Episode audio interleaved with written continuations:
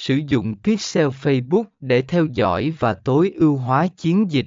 Phần 32 thập được để điều chỉnh chiến dịch của bạn.